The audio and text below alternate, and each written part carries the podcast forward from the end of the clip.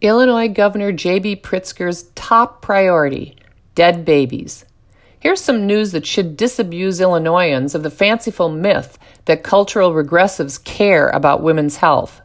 On Monday, the Trump administration announced a rule to ensure that the distribution of Title X federal funds complies with the federal statute that says this, and I quote, "None of the funds appropriated under this title shall be used in programs where abortion is a method of family planning," end quote.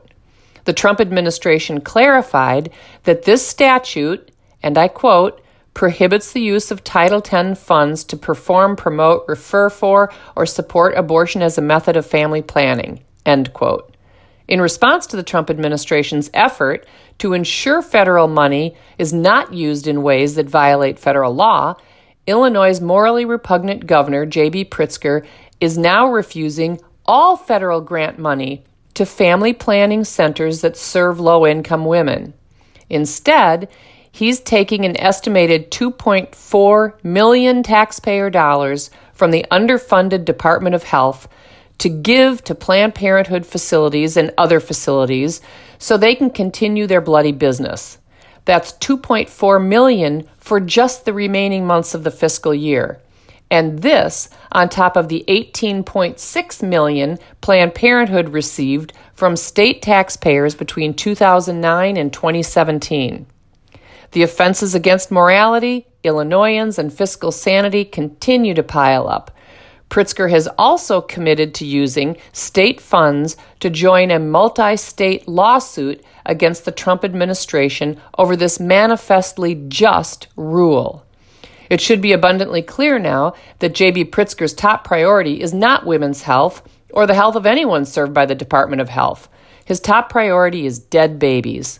For decades, federal Title X funds, that is taxpayer money, have been provided to programs where abortion is a method of family planning, chiefly Planned Parenthood, in direct violation of federal statute.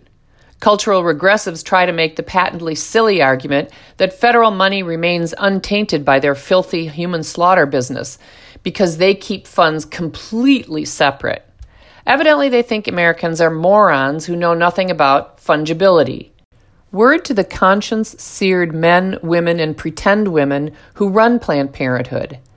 Everyone knows that allocating millions of federal Title X dollars to the teeny tiny micro-mini machinery within Planned Parenthood that actually tends to women's health frees up millions of dollars from other sources to feed its coldly efficient and profitable killing macro machinery.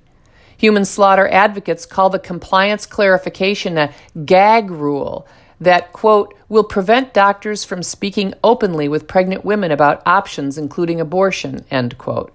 NPR reported that now dumped Planned Parenthood president Dr. Lena Wen griped, and I quote her, "My patients expect me to speak honestly with them, to answer their questions, to help them in their time of need. It's unconscionable and unethical for politicians to restrict doctors like me from speaking honestly to our patients," end quote.